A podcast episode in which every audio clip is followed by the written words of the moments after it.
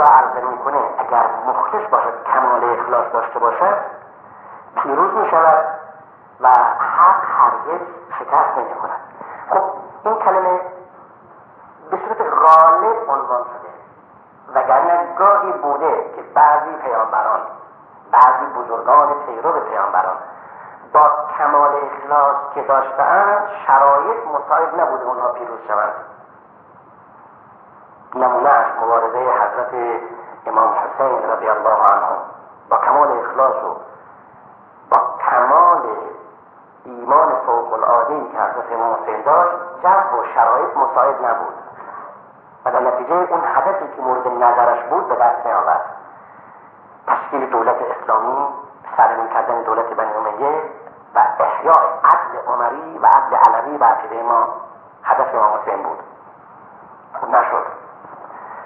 گاهی هست که خود اهل حق هم حق داره درست میگه خایله هم نداره ولی جد مساعد نیست.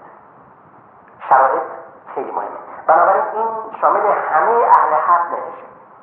اما یکی دو سوال شده. سال اول مربوط به این است که بعضی مؤمنان در ماه رمضان در موقع صدقه دادن اون شرط ظریف قرآنی را رعایت نمی کنند اون شرط ظریف این است که باید صدقه ها به گونه داده شود که شخصیت فقیر خورد نشود.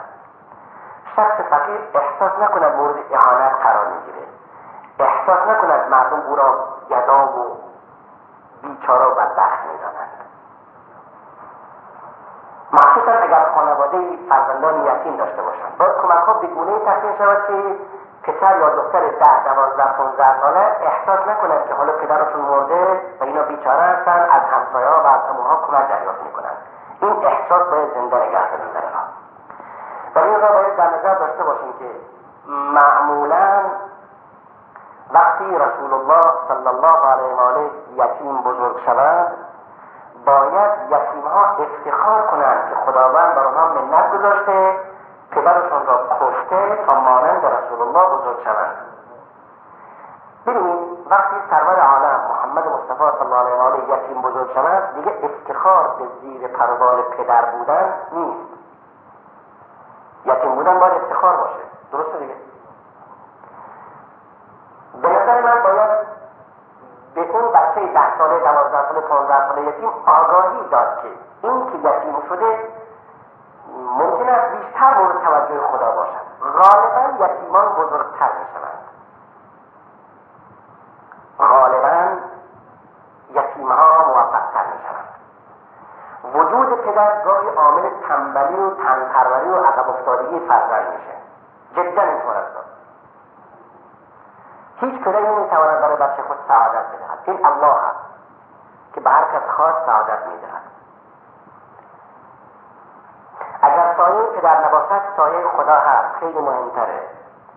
و چه بسا فلاسفه بزرگان رؤسای جمهوری که هرگز پدر را ندیدند ولی در تمام زندگیشون به عنوان بهترین انسان به خود و طایفه و جامعه خدمت کردند. و چه بسا پدرداران که پدرشون براشون ثروتهای هنگفتی اندوخته حساب و نمی‌دونم ساختمان و دکان و عقارات و ماشین و الی ولی اون فرزند ناخلف بعد از مرگ پدر در کمتر از چند سال اون را به لوله بافو در کرده. تمام شده.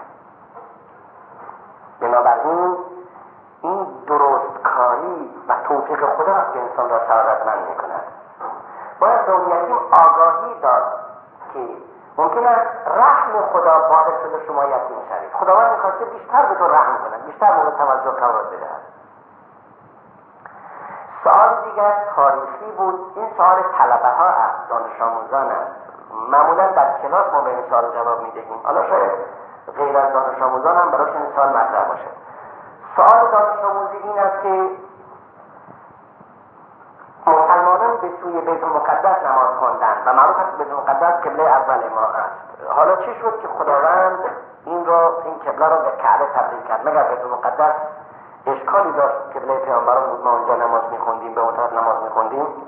از می شود در این کارها چرا مطرح نیست چرا مطرح نیست این گونه چراها از میلیون بالاتره. چرا این دو چشم داره؟ خب چهار تا چشم داشت نه بهتر بود دو تا از دو تا از جلو حتما بهتر بود دیگه. این هم یه چرا خب چرا چهار تا دست سه تا دست نداره مثلا؟ بیشتر کار بکنه الی آخر از این گونه چراها خیلی بسیار مطرح هست. که برای کار خدا چرا نداره؟ خداوند امتحان کرد. مسلمان رو در مدینه. به اونها بود به سوی بیت المقدس نماز بخونید. 17 ماه یا 16 ماه نماز خوندن. باز امتحانشون کرد. اونها برگردونید به کعبه ابراهیم. دیگه چرایی نداره. حالا خدا خواست اینطور اتفاقا در مدینه منوره این سوال مطرح شد. سيقول السفهاء من الناس ما ولاهم عن قبلتهم التي كانوا عليها. قل لله المشرق والمغرب يهدي من يشاء إلى صراط مستقيم. أفراد نادان خواهند گفت که اینها را از قبله نخستینشون برگردانید؟ بگو مشرق و مغرب همهاش از آن خداست. خداوند هدایت می کند به سوی راه را هر کس را که بخواهد. مطرح نیست. در این گونه مسائل گاهی مسئله عقیدتی مطرح است. مرحوم حاج ابراهیم انصاری رحمت الله علیه این داستان از بندر عباس برای ما نقل کرد. ایشون در مدینه منوره این داستان گفتن. فرمود در بندر عباس اینجا. یکی از مریدان سید عبدالغفور افغانی که مرید جاهل و احیانا جاهل بوده دیگه گفت که ما که به این طرف می‌خوانیم به خاطر این است که آقا این طرف نماز می‌خواند. اگر آقا به طرف شرق نماز بخواند ما هم به طرف شرق نماز می‌خوانیم. حضرت شیخ رحمت الله علیه فرمود به اتفاق علمای منطقه اعلام شد که این شخص مرتده از اسلام خارجه. زیرا او دیگه برای خدا مسلمان نیست. برای درویش افغانی مسلمان فقط برای خدا نیست برای الله نیست و هر چی برای الله نباشه باطله نماز باشه روزه باشه هر چی باشه. ببینید شما هر کاری می‌دید هر کاری انجام می‌دید بگید خیلی رو کراس با هم باشید اگر کار شما فقط و فقط برای تعظیم الله بیمانند بی اول بی آخره شما مسلمان به اون عبادت. اگر برای تعظیم الله برای اجرای فرمان خدا نیست کار شما شیطانیه. حالا چه اون شیطان آدم غذاخور باشه چه اون شیطان سنگ باشه چه درخت باشه چه خورشید چه ما فرق نمی‌کنه دیگه. شیطان که شد شیطانه به تعبیر قرآن تاغوت. از خدا که گذشت هر چه باشه تاغوته. ما الله از دیگه غیر خدا. مرحوم شیخ رحمت الله علیه حداقل دو سه مرتبه این داستان برای ما گفتن از که ما برای خدا به طرف مکه نماز می‌کنیم چون دستور خداست. مهم نیست. اتفاقا خیلی جالبه که این رو بدانید شما که یکی از اساسی در این تفاوت های بین بود پرستی و بین قبل قرار دادن کعبه این دو سه مسئله است. دقت کنید. شما از هر مسلمانی بپرسید چرا به طرف مکه نماز می‌خوانید چرا طرف کعبه؟ امکان نداره بگوید که برای تعظیم کعبه برای اینکه کعبه از ما دفاع کنه برای اینکه کعبه نان بده کعبه سلامتی بده. اصلا کلمه کعبه بیت الحرام در فرهنگ و مغز مسلمان مطرح نیست. قبول داری جانم مطرح نیست دیگه. شما گاهی شنیده یکی بگوید یا کعبه؟ بگو. شنیده گاهی؟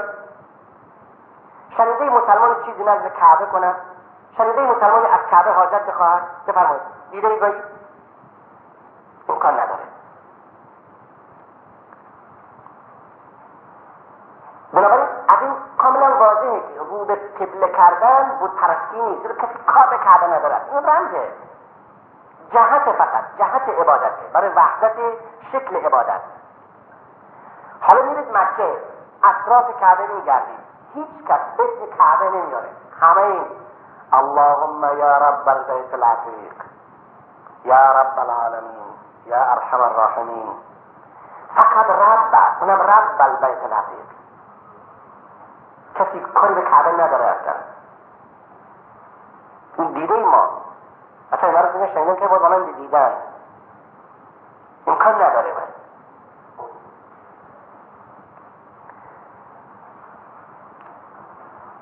بنابراین رو به کعبه کردن رمزه مسئله خود کعبه به کلی مطرح نیست. رمزه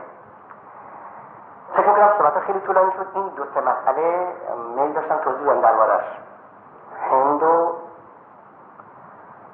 کعبه و نحوه پرداخت زکات به گونه باشد که فرزندان یتیم احساس سرشکستگی و احساس حقارت نکنند.